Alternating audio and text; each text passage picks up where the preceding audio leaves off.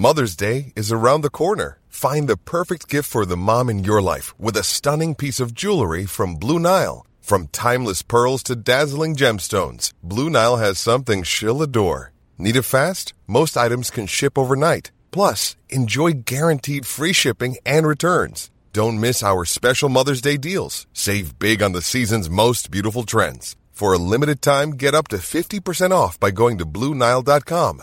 That's BlueNile.com.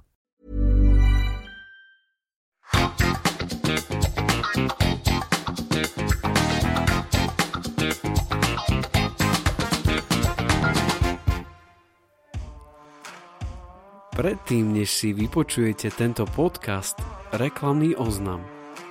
Ste hrdou prešovčankou či prešovčanom a chceli by ste o tom dať ostatným vedieť, ale stále nemáte ako? Tak utekajte na webovú stránku podcastu na trojici vo dvojici SK, pretože práve tam na vás čaká tričko s unikátnou grafikou mesta Prešov Prešovská mapka. Každý pravý Prešovčan nosí tričko Prešovská mapka.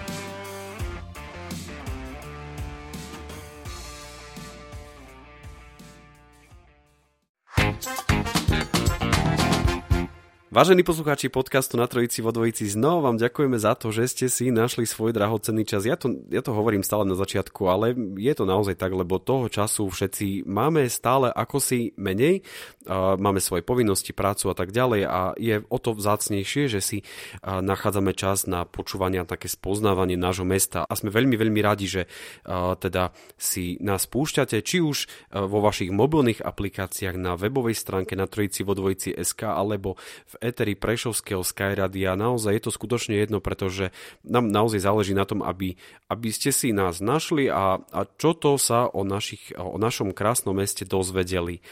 A, a dnes to, že hovorím, že o našom meste sa dozvedeli, tak nehovorím to len tak náhodou, ale hovorím to preto, že mojou dnešnou hostkou je žena, dáma, ktorá sa sprievodcovaniu v našom meste venuje veľmi, veľmi dlhé roky. Dá sa povedať, že možno, že už asi viac ako aj 20. A, dámy a páni, dovolte, aby som v tomto podcastovom štúdiu privítal Andreu Sivaničovú, vítaj v tomto podcaste. Ďakujem veľmi pekne za milé privítanie a prajem pekný podvečer všetkým poslucháčom. A čo keď to budú počúvať ráno? Lebo môžu to aj ráno počúvať. Tak, to, že nahrávame... pekný večer ráno. pekný večer, pekný večer ráno. Ale tak im prajem príjemné počúvanie hlavne. Uh, ja skúsim, my keď sme sa dohadovali na tom, že do tohto podcastu prídeš, tak uh, ty si sa ma pýtala, že o čom sa chcem s tebou baviť, že o ktorom z tých troch povolaní, ktoré robíš, tak ja to poviem, že uh, tí, ktorí neviete, že okrem objavovania Prešova, Andrea robí bibliografku uh, v Prešovskej knižnici. Áno. A Pavla Orsaga Viezoslava. Presne Pavla tak. Orsaga Viezoslava. A okrem iného je majiteľkou cestovnej agentúry agentúry. Spolumajiteľkou. Spolumajiteľkou cestovnej agentúry, takže všeho všudy človek, ktorý, ktorý aj musí veľa čítať, ako si už povedal pred ano. podcastom, a aj sa veľa vzdelávať. Presne a, tak. Ale predsa ja by som len do, tých, do toho objavovania Prešova, lebo ten Prešov je pre nás takým istým spôsobom tajomným miestom. My o ňom niečo vieme, ale nie je toho až tak veľa, ako možno, že ty to, ty to tak celé vieš. A kde to celé začalo? Kde začala tvoja cesta ako keby že toho objavovania Prešova? Áno, tak. Tá cesta začala veľmi dávno a ono si to človek často uvedomí až tak spätne.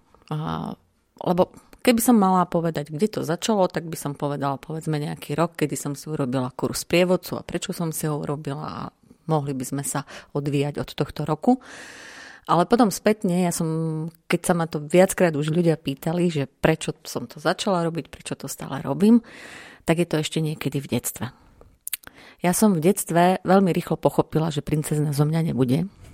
Nikdy som nemala žiadnu takú túžbu, že byť princeznou. Skôr ma bavilo byť eh, takouto šedou eminenciou, takou, ktorá má tie kľúče od tej 13. komnaty. No a tak som si vravala, že ja by som tak chcel, čím by som tak chcela byť, a ešte ma aj štvalo, keď som bola malá, že všetci vedeli, čím chcú byť, len ja som to nikdy netušila, čím chcem byť. Ale na strednej škole mi to tak vyšlo, že ja by som chcela byť aj celkom kastelánkou na hrade. Len nový hrad mi nikto nepostavil, tak som hľadala... Čo je strašná škoda ináč, nie? Áno. sú, tu, sú tu nejakí ľudia, ktorí si stávajú niečo podobné palácov, ale nie je to ono. Takže vlastne po strednej škole ja som sa rozhodla ísť študovať dejepis a dejiny. Jedno odborové štúdium vtedy nebolo, takže som, sa, som si k tomu pribrala aj tú slovenčinu a literatúru. A veľmi som sa snažila dostať na niektorý z tých hradov pracovať. Ale to bolo v tých časoch, aj keď po revolučných, pomerne komplikované ale bolo to aj celkom vtipné, ako ma odmietali na jednotlivých hradoch. Ako sa dá odmietať na hrade? Veľmi ľahko. pošlete Nemáme si žiadosť. Komnatu, hej? Pošlete si žiadosť. Áno, nemáme niečo podobné. Nemáme pre vás komnatu ani čo do misky. Takže som posielala žiadosti a samozrejme niečo, čo je v blízkosti. Takže bola to krásna hôrka a hrad Stará ľubovňa. No a na Krasnej horke mi odpísali, že teda vzhľadom na to, že mi nemôžu poskytnúť ubytovanie a strávu, tak e, im je to veľmi ľúto, ale nemôžem byť brigádničkou alebo sprievodkyňou počas letných prázdnin na ich hrade. Lebo som tak predpokladala, že v lete potrebujú viac tých sprievodcov, tak budú brať aj nejakých brigádnikov. Niečo podobné prišlo zo Starej Ľubovne. Tam sa mi podarilo sa neskôr dostať osobne v rámci sme mali takú školskú exkurziu, tak som sa rovno pýtala, že ja teda chcem tam ísť praxovať. Rovno, kde je riaditeľ, hej? Kde sedí riaditeľ? Nie, toho pána, čo nás prevádzal. A tam mi to bolo tak naznačené, že viete, ale aj my máme deti. Aha, že to je že tých brigádnikov dedictvo. máme dosť, mm-hmm. hej, že mhm. sú tam miestni. Tak som sa potom zamerala na tú krásnu hôrku na rok som si dohodla so spolužiakom, ktorý sa chystal na cestu po Európe stopom a mal takých starších rodičov, býval v Rožňove a že počúvaj, a keby som ja tak sa prišla starať o tvojich rodičov počas prázdnin a mohla by som u vás bývať a popri tom by som si sprievodcovala aj na Krásnej horke. On povedal, že super nápad, pačilo sa mu, tak som potom hneď si poslala žiadosť, že som tam napísala, že mám zariadené ubytovania strávu nedaleko v Rožňave. Dostala som tú istú odpoveď. A keďže som taká neodbitná, tak ja som si povedala, že ja to skúsim ešte raz. Našla som si kamaráta, ktorý mal babku priamo v Betliari. A takým veľkým hrubým som tam napísala, že ja teda už mám zabezpečené ubytovanie v Betliari, aj stravu mm-hmm. a mhm. dostala som tú istú odpoveď po tretí raz. No a trikrát a dosť. A nakoniec si možno povedala, že ja bývam priamo na hrade alebo pod hradom. nie, nie. Potom som tak ako si rezignovala na tie hrady. Dosť ma to tak odradilo aj sklamalo, že som mala prosto taký pocit, že nie je to nejako reálne u nás a po vysokej škole mi vlastne tedajší môj školiteľ a vedúci katedry e, ponúkol, že hľadajú miesto v pamätníku národného písomníctva v Matici Slovenskej. Niekoho práve s touto kombináciou to bol Martin? Slovenčina. Áno, v Martine. To bol v Martin. V Martine, no sa to potom oddelilo. Súčasťou toho vlastne bolo aj Slovenské národné literárne múzeum, takže tam som si trošku vyskúšala tú prácu. A zistila som, že ma až tak nebaví. že dobre, že ťa nevzali. Ani, ne, no neviem, či ako naozaj možno aj dobre, uh, lebo to až časom si človek uvedomí, že aj na tom hrade, aj v tom múzeu to bolo o tom, že stále rozprávate to isté. Ten príbeh je rovnaký. A v tom múzeu to bolo že o to... nemôže si to nejak prispôsobiť no, svojej realite. Ono to bolo tak, že ja som tam najprv začala robiť e, na Slovenskom na e, literárno-historickom ústave. Keď sa vymenila politická garnitúra, tak zrušili celý ústav bez toho, aby sa pýtali, či niečo sme urobili, neurobili. Tak som sa presunula do toho Národného literárneho muzea. A to bolo o to komplikovanejšie, že tam bolo veľmi veľa zaujímavých vecí ale väčšinou tam nechodili turisti, lebo zahraniční turisti ťažko, až tak nepoznajú našu literatúru, naši majú iné ciele, povedzme tie hrady, tak tam chodili povinne študenti. A týchto nezaujímalo vôbec. Aj, takže o toto bolo také náročnejšie, si to tak človek viac uvedomil, že ja tu rozprávam stále to isté a ešte to po niektorých nie je zaujíma. Okrem študentov tam ešte chodievali vojaci. Lebo tí, keď tam boli na príjimači, tak mali po mesiaci prvé vychádzky povolené a mohli, mali na výber buď ísť do kostola, alebo ísť do múzea. takže týchto tiež tak Kde sa môže zaujíť. piť, išli do múzea. no, takže... No a potom vlastne prišla tá možnosť urobiť si kurz prievodcu.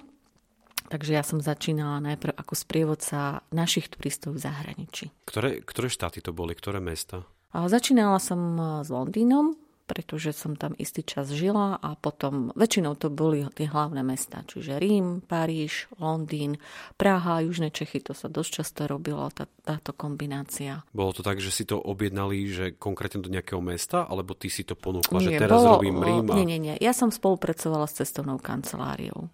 Bola som raz na jednom zájazde a tam bola z aj pani majiteľka a nejaká účastníčka zájazdu vravala, že má dceru, ktorá vie po taliansky a že by mohla sprievodcovať Taliansko. Ona jej vysvetlila, že na Taliansko majú sprievodcov, ale čo nemajú je vtedy bol taký väčší záujem o Londýn.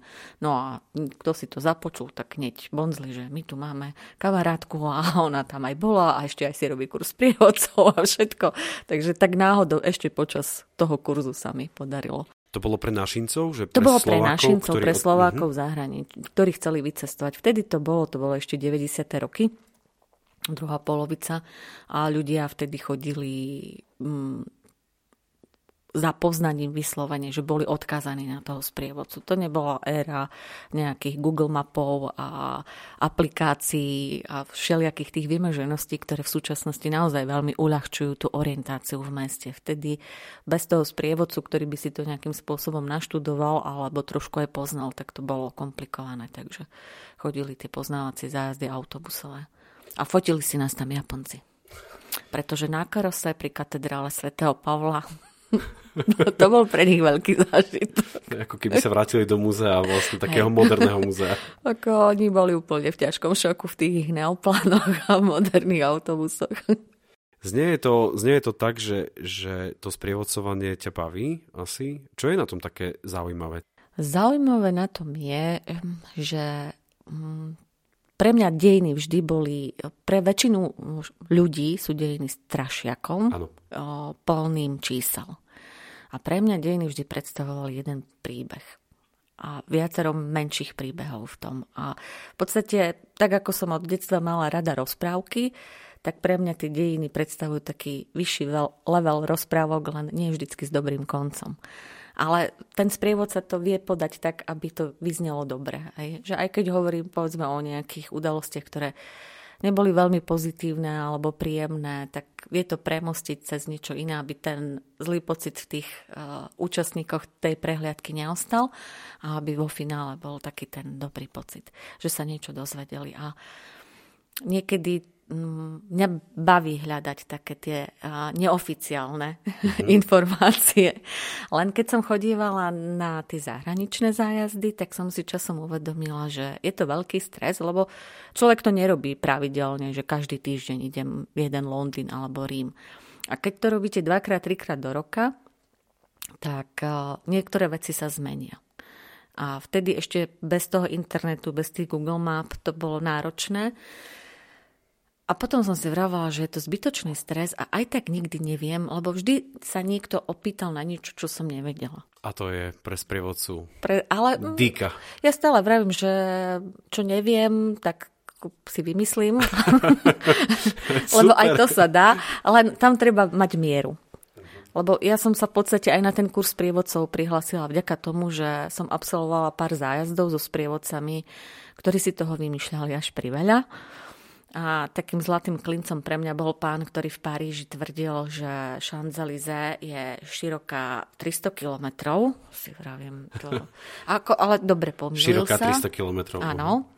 Všetci, ktorí ste boli v Paríži, viete asi, aká je šanca. Možno ešte keby povedal dlhá, ale aj tak 300 kilometrov. Ale si vrem, tak pomýlil sa, ako veď stáva sa, veď človek je pod stresom, ako nebudeme na neho zlí. A ukazuje to tým ľuďom, hej, hej že tak, 300 kilometrov. Tak som si vravala, že dobre, ale stane sa, ako ano. naozaj, kde kto sa pomýli. Ale tento pán sprievodca, ten istý, už keď sme išli okolo invalidovne, kde sú pozastatky Napoleona a nedaleko je aj múzeum Ožista Rodena, známeho sochára, keď povedal, že a tu ideme okolo muzea ruského maliara Augusta Rodina, tak sem, tak toto už omyl nie je.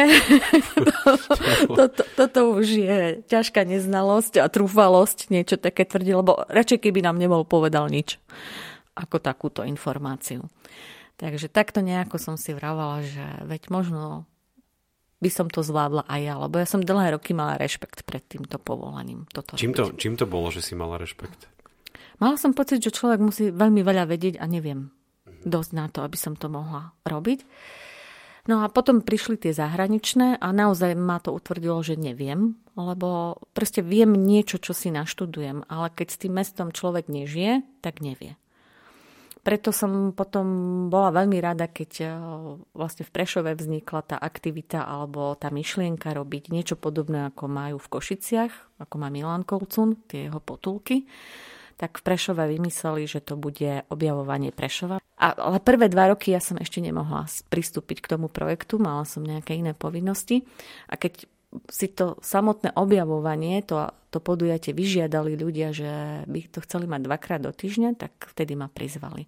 A vlastne veľ, za veľa vďačím aj mojej spolupracovničke Darinke Petranskej, ktorá pracovala v Krajskom pamiatkovom múzeu a vedela veľmi veľa vecí, takých, ktoré som možno ja nevedela. Že aj sme to mali tak celkom podelené tandemovo, že ona vyhľadávala, alebo viac bola doma v tých eh, faktických uh, podrobnostiach, hlavne čo sa týka opisy budov z toho architektonického hľadiska. Keď mi povedala prvýkrát tordovaný stĺp, tak som sa dívala, že čo to asi je za stĺp. Že kde to asi nájdeme? Ale už viem.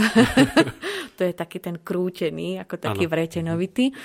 No a, a ja som zase bola na také tie príbehy, čo Pikošky. Ju, ju tak skôr tie fakt. Ja ten historický bulvár tomu vravím, hej, to je... Topkinový čas hej, mesta Prešov. Hej, to, to, a také, viete, už sa nikto nemôže brániť, nemôže povedať, že to tak nebolo. Jasné. A vtedy dobové fotografie vieme, že v 16. storočí ešte neboli. A ktorý príbeh, ktorého mesta je tebe najbližší, srdcu najbližší? No náš Prešovský. A prečo to takto je? Lebo som sa tu narodila.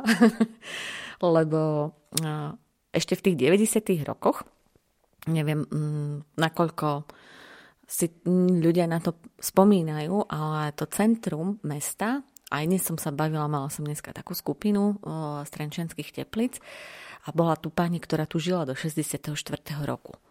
A vravela, že to neboli tie domy takéto že ona si to inak pamätá. Dobre si to pamätáte, to bolo šedivé šedé. To proste v tých, do tých 90. rokov vás nemalo ani upútať na tom meste. A potom prišlo obdobie, kedy sa začali vysťahovať obyvateľia, ktorí obývali centrum mesta.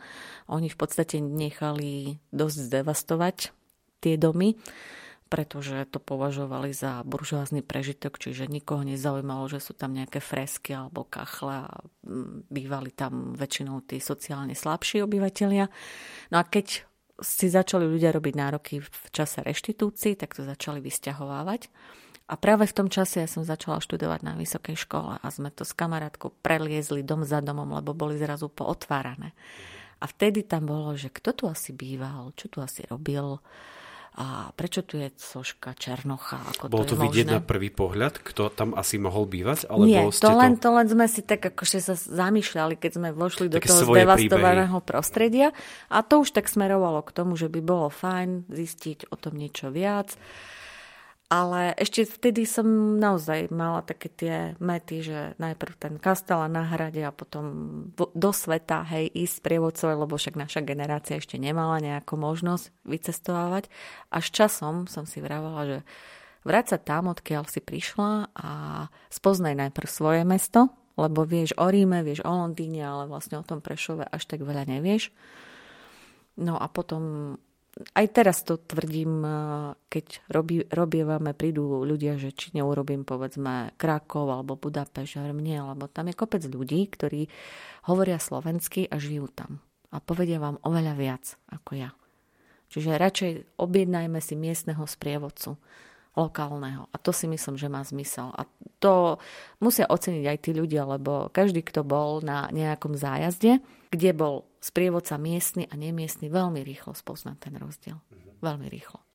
No dobre, poďme na, poďme na tie pikošky. Ja ešte len pripomením jednu vec, že ak budete mať možnosť samozrejme s Andreou ísť na objavovanie Prešova, vrelo odporúčam, ale aj s panom Kolcunom v Košiciach.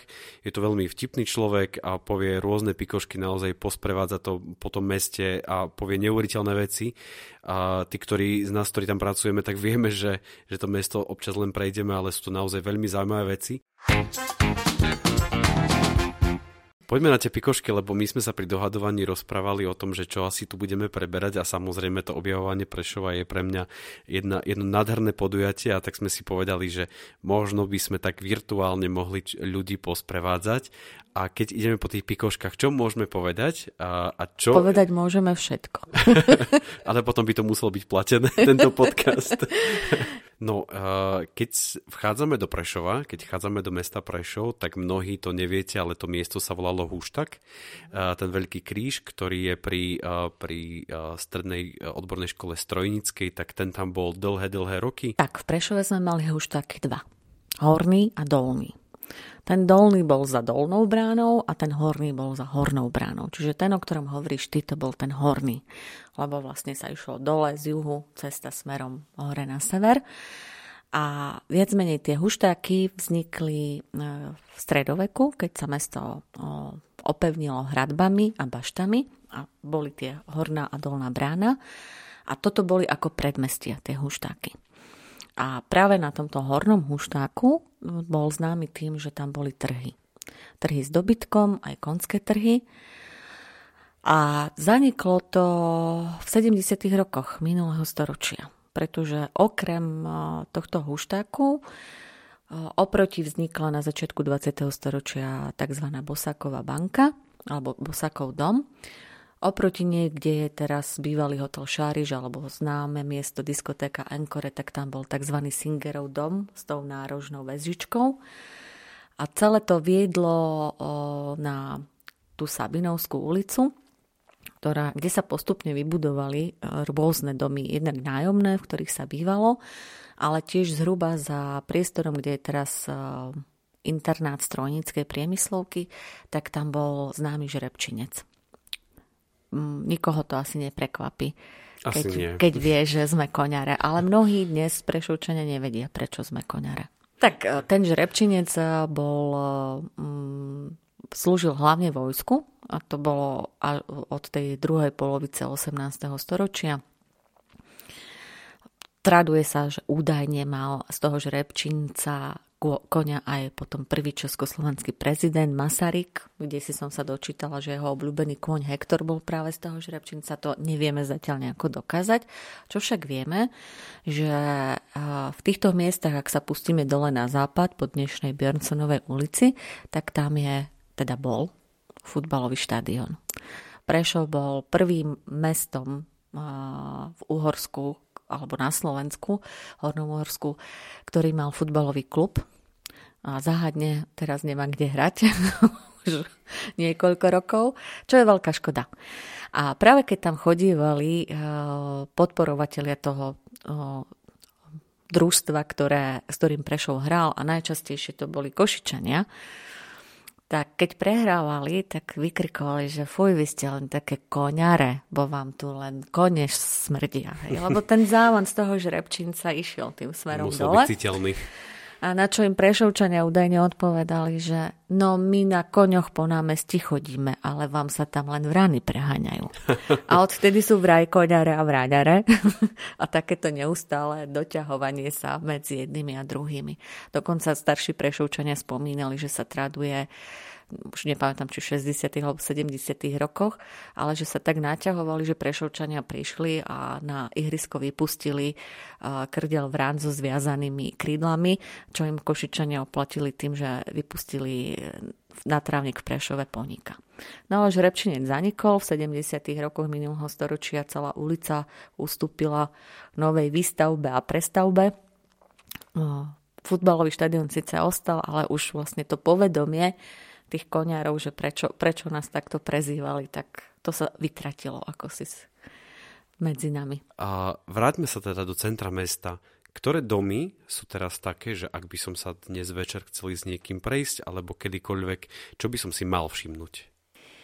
Tak, uh, podobne ako dnes, keď som sprievodcovala tú skupinku, tak vraveli, že aké to je pekné mesto a každý dom je pekný a každý je iný, lebo naozaj tie fasady sú rôzne.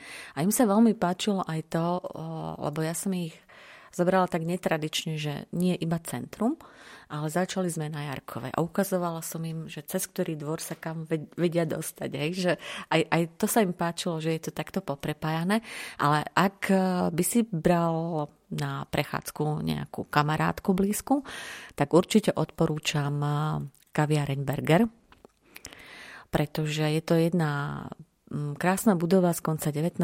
storočia, ktorú vlastnila rodina Mm, ktorá z toho vybudovala skvelý podnik. Pred prvou svetovou vojnou sa dokonca tradovalo, že e, je to údajne v nejakej ankete získali ocenenie ako najlepšia kaviareň v Hornom Uhorsku.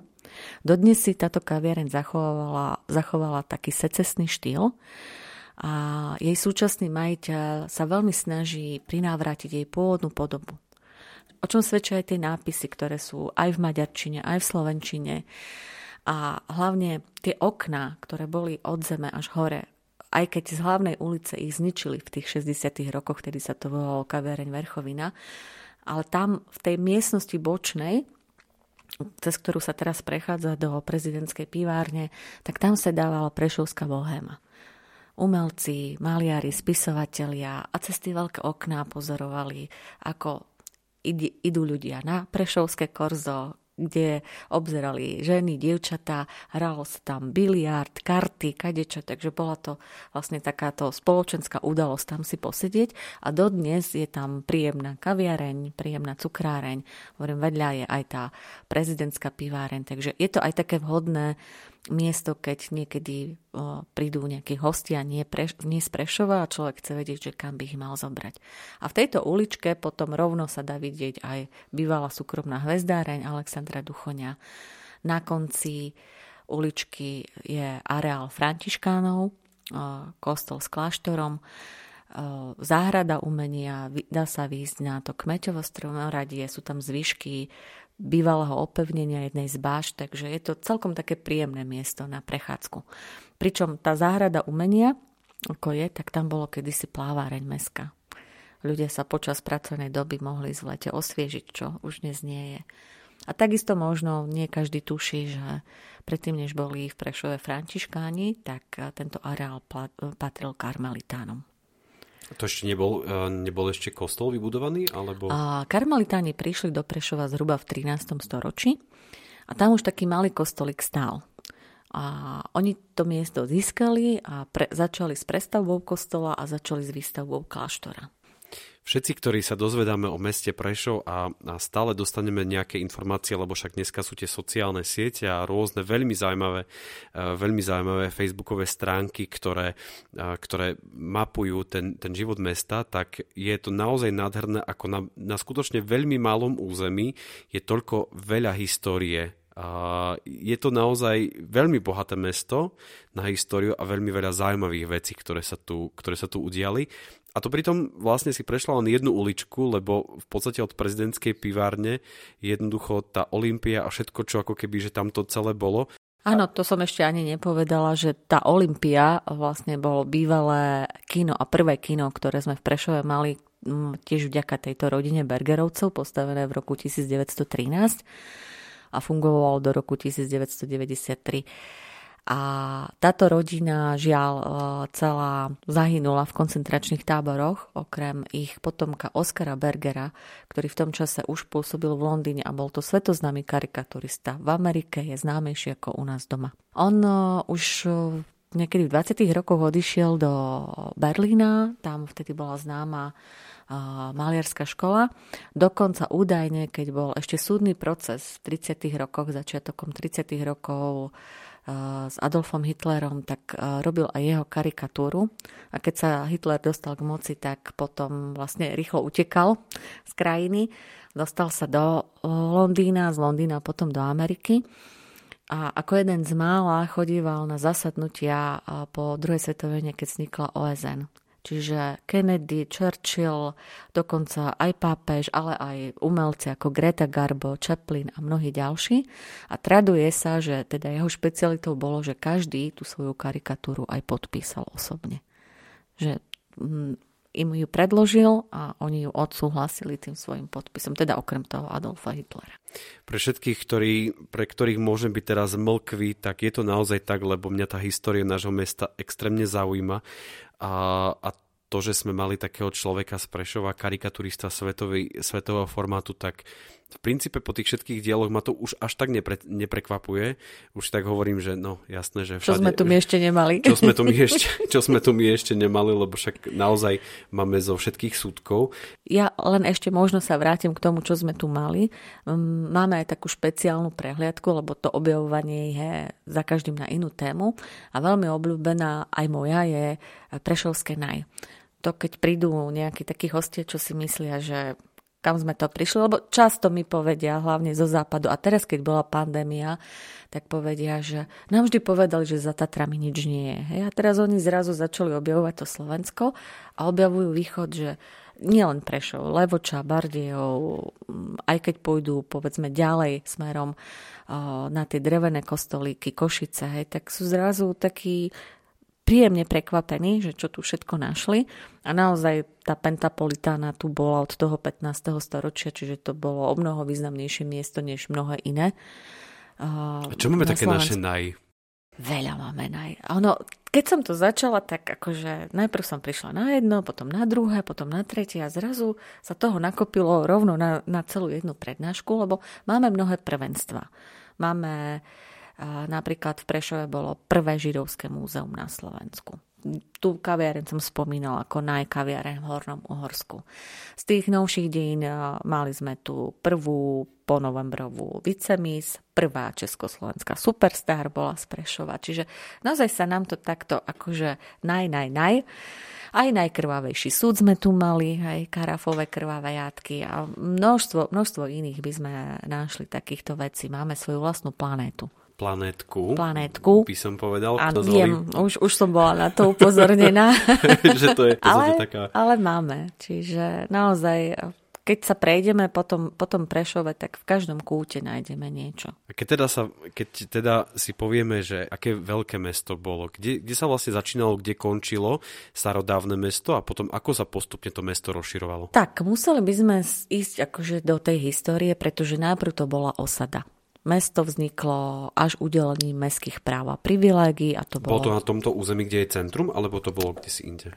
Áno, áno. Ono to tak bolo, že vlastne to ako prvé osídlenie sa traduje, alebo teda mm, zhruba na miestach dnešnej Slovenskej ulice.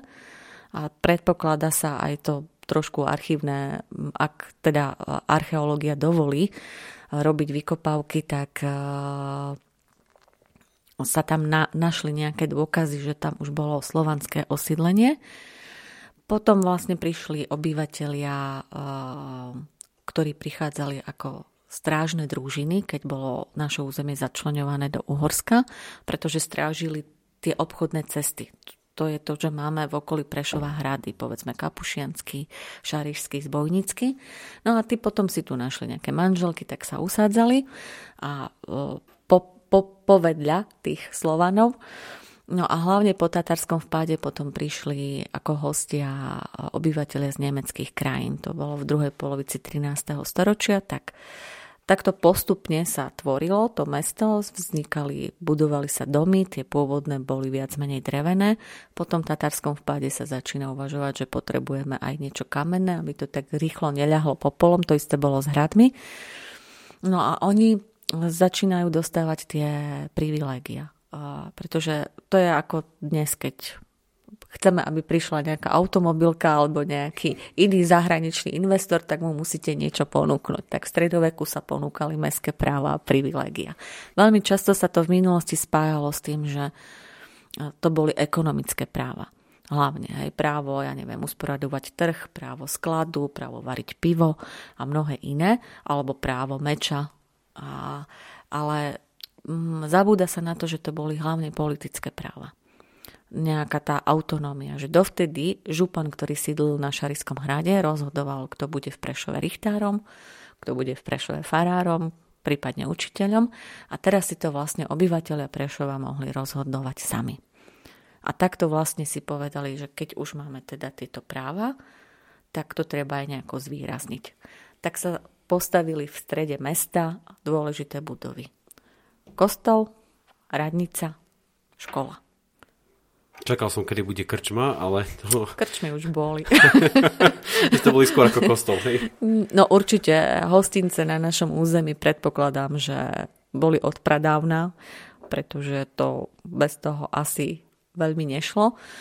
Ale mm, také meské, dokonca vinárne alebo tak, tak to sa traduje od nejakého 14. 13. 14. storočia. Mesto z toho malo príjmy, takže nebol s týmto problém nejako to zriadiť. Dokonca podľa výskumov, mm, ako som spomínala, že všetko bolo v centre mesta a tie východoslovenské mesta sú také atypické, nemajú ani štvorcový až teda na Bardejov alebo obdružníkový pôdorys, ale máme, ja tomu hovorím tvar oka. No a stará mestská škola vieme, kde je, to je vlastne tam, kde je v súčasnosti Centrum regionálnych dokumentov Krajskej knižnice, kostol svätého Mikuláša hneď vedľa. A rádnica pravdepodobne bola v priestore, ako je dnešný park, ako je Neptunová fontána. Ak si pozriete niekedy maketu, ktorá je pred Šariskou galériou, tak tam to uvidíte, takú budovu. Len sa ešte veľmi nedohodli historici, či to bol stredoveký supermarket, alebo to bola naozaj radnica. Lebo nemáme e, nejaké zmienky, prečo sa presťahovala. Čo však vieme, je, že v budove, e, kde sídli teraz, Prešovský magistrát, tak to boli kedysi dva samostatné domy. Mesto ich odkúpilo a zriadilo tam mestskú vináreň.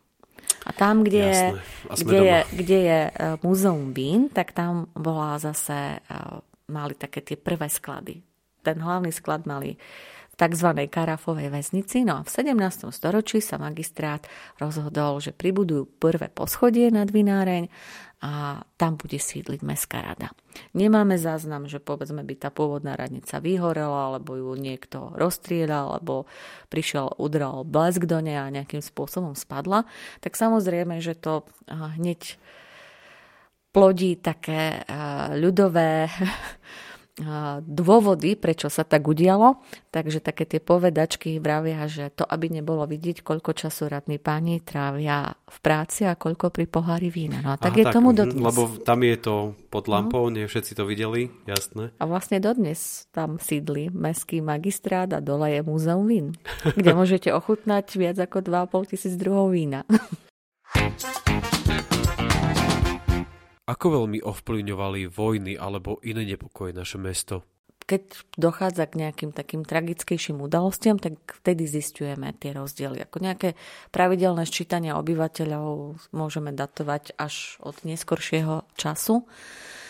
Ale vieme napríklad, že začiatkom 18. storočia keď sa prehnala tá veľká morová epidémia, ten rok 1709 až 1710, tak v Prešovej padlo za obe takmer viac ako polovica obyvateľov. Prešov mal vtedy okolo 5000 obyvateľov a ostalo 2300. Čiže vždy takéto nejaké udalosti nejakým spôsobom upriamili pozornosť tých ľudí na to, že spočítajme sa alebo zistíme straty a podobne. A tak to bolo vlastne aj počas prvej svetovej vojny, aj počas druhej svetovej vojny v medzivojnovom období už mesto malo okolo 20 až 30 tisíc obyvateľov. Myslím si, že pred začiatkom druhej svetovej, nemyslím, pred začiatkom druhej svetovej vojny sa tiež robilo také ščítanie, lebo vlastne sme sa oddelili od, od Československa, vznikol slovenský štát. Dokonca sú veľmi markantné rozdiely v počte obyvateľov, hlavne čo sa týka židovskej komunity. Kým v roku 1938 sa k židovskej národnosti hlásilo nejakých 2000 ľudí, niečo cez 2100, 34 tuším, to, to je jedno, akože presný počet nemusíme vrať cez 2000, tak uh, už v roku 40, keď sa robil um, robilo ďalšie ščítanie, tak už ich bolo cez 4 tisíc. A to preto, že to je tak ako aj dnes. Dnes e, tiež sa niekto prihlási k slovenskej národnosti a evidentne nemusí byť Slovakom.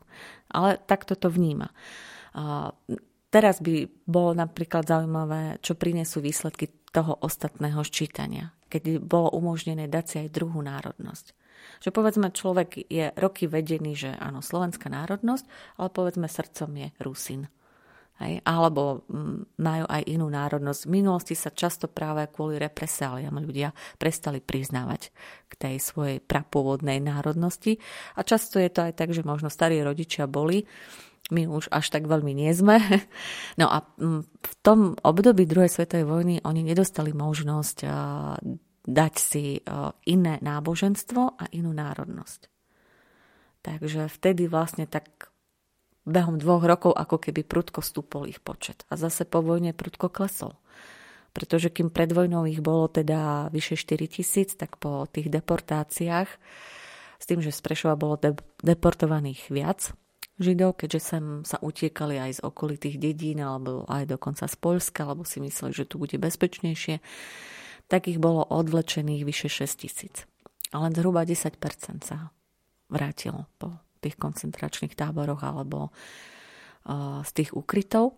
A keď v 47. videli, kam to speje všetko, tak ešte aj z nich sa prevažná väčšina vysťahovala buď do Izraela alebo do iných štátov. O našom meste sa určite dozvedáš množstvo zaujímavých vecí. Množstvo vecí ti asi povedia aj samotní navštevníci. Asi to je tiež taká studnica, odkiaľ sa dozvedáš veci, lebo však tak to vlastne funguje asi celé. Ktorá informácia o našom meste ťa najviac prekvapila, alebo čo je také naj u teba? Mm, možno v svojho času bola tá pozorovateľňa, tá súkromná hvezdáreň, že človek ani si nevšimol tú kupolu a roky sme chodívali okolo. A to ma napríklad tak baví. Ani nie, že čo sa dozviem, ako keď mi niečo povedia, to som vždy vďačná, lebo oni naozaj aj tú informáciu s tými vránami a s tým poníkom, to mi zase povedal len jeden z návštevníkov, to sú také tie urbánne legendy. Ale mm, vždy, vždy, vždy príde niekto s niečím takým inšpiratívnym že si človek povie, že stojí za to sa nad tým aj zamyslieť. A tak to bolo vlastne aj s tou hvezdárskou kupolou. A svojho času som si povedala, že a urobím niečo také o prešovských drobnostiach, hej, že veci, ktoré, okolo ktorých chodíme a ľudia si to nevšimnú. Tak som sa vydala na prieskum s tým, že vedia to už všetko poznám. No nie. na tom mojom prieskume som zistila, že aha, a toto som si ja prečo doteraz nevšimla. Lebo začalo to tým, že keď som pred asi 7 rokmi prijala ponuku pracovať v knižnici, tak ja pracujem v tej budove Starej mestskej školy na druhom poschodí. Keď sa pozriem z okna, tak sa dívam na kostol. A ako som sa tak raz dívala, si vrajím, však tu je každé okno iné. Ten lomený oblúk, tá kružba je iná. Samozrejme, vytráže sú iné, a mi to tak nedalo, tak som ešte aj na veži, tie tri okienka malé, každé iné, tak som vyšla vonku, som si ho vyšla celý a každé je iné. A ešte z tej druhej strany, ako tej južnej, teraz to pekne vidno, keď, keď tie okna zre, zreštaurovali, zrekonštruovali, vyčistili, aj šírka je iná, aj výška niekedy je iná, aj tie krúžby sú tam iné, tak som to na jednom objavovaní povedal, že že to je taká záhada prešovská. A jeden pán, my máme totiž to aj svojho rozprávkara prešovského, čo nemá každé mesto, pán Seman, on napísal takú knihu Rozprávky môjho mesta 1 a teraz vyšla Rozprávky môjho mesta 2 a tam presne píše o týchto oknách a on tvrdí, a čo môže byť aj pravda, že to je zrejme tým, že za tie roky, ako sa ten kostol staval, pretože od, niekedy od 14. storočia a ukončený bol 1515, tak na ňom pracovali rôzni majstri. A tí mali rôzne miery. No a keď som sa teda vydala na tú svoju súkromnú výpravu, tak som si povedala, že dobre, o týchto oknách poviem, o tomto orlovi poviem, o týchto anieloch poviem, až som sa dostala na, ku grecko-katolickému areálu.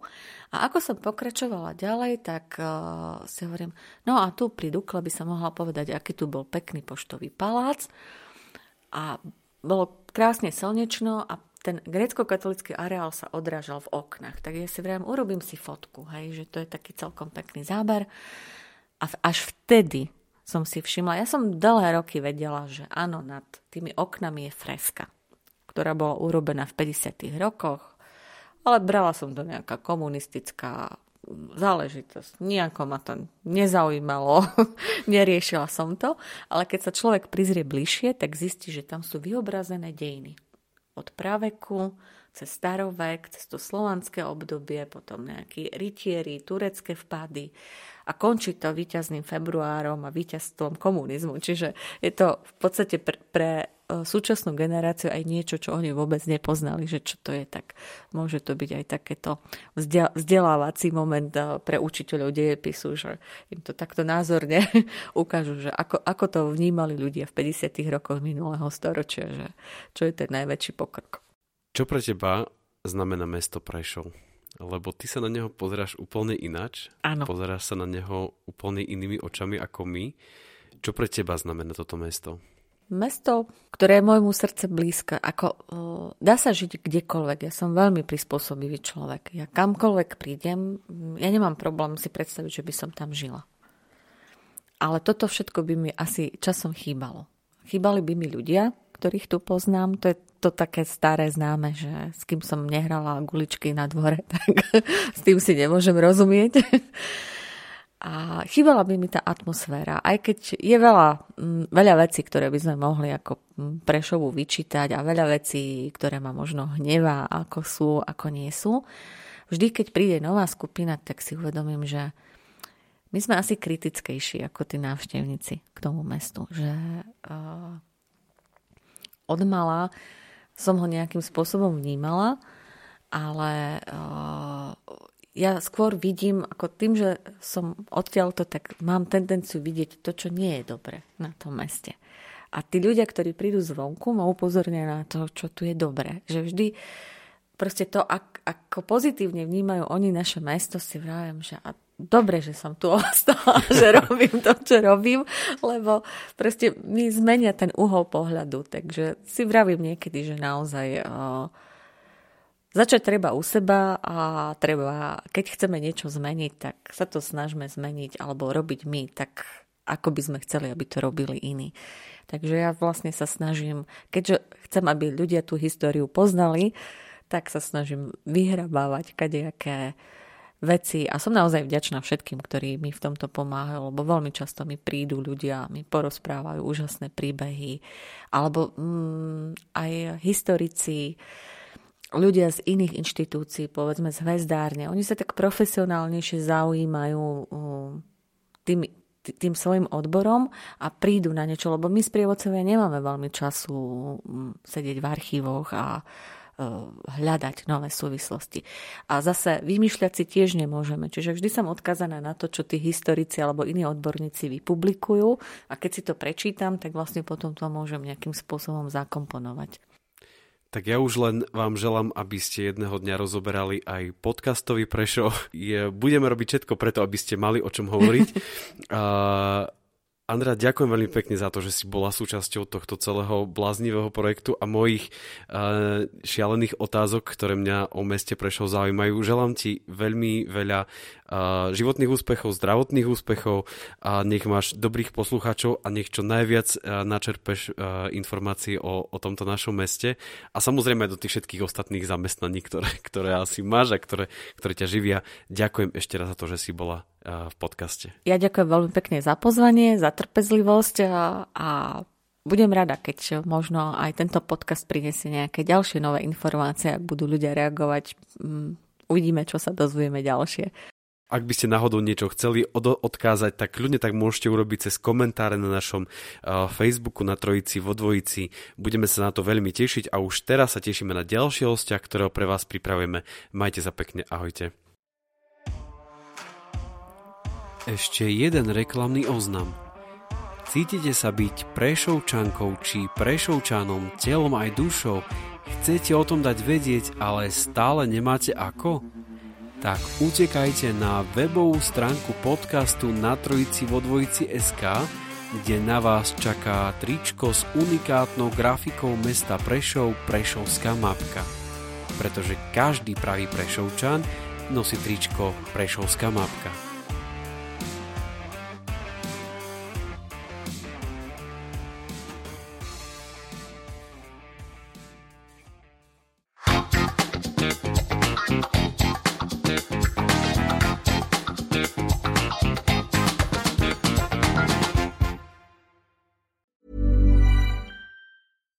Hi, I'm Daniel, founder of Pretty Litter. Cats and cat owners deserve better than any old fashioned litter. That's why I teamed up with scientists and veterinarians to create Pretty Litter. Its innovative crystal formula has superior odor control and weighs up to 80% less than clay litter. Pretty Litter even monitors health by changing colors to help detect early signs of potential illness. It's the world's smartest kitty litter. Go to prettylitter.com and use code ACAST for 20% off your first order and a free cat toy. Terms and conditions apply. See site for details.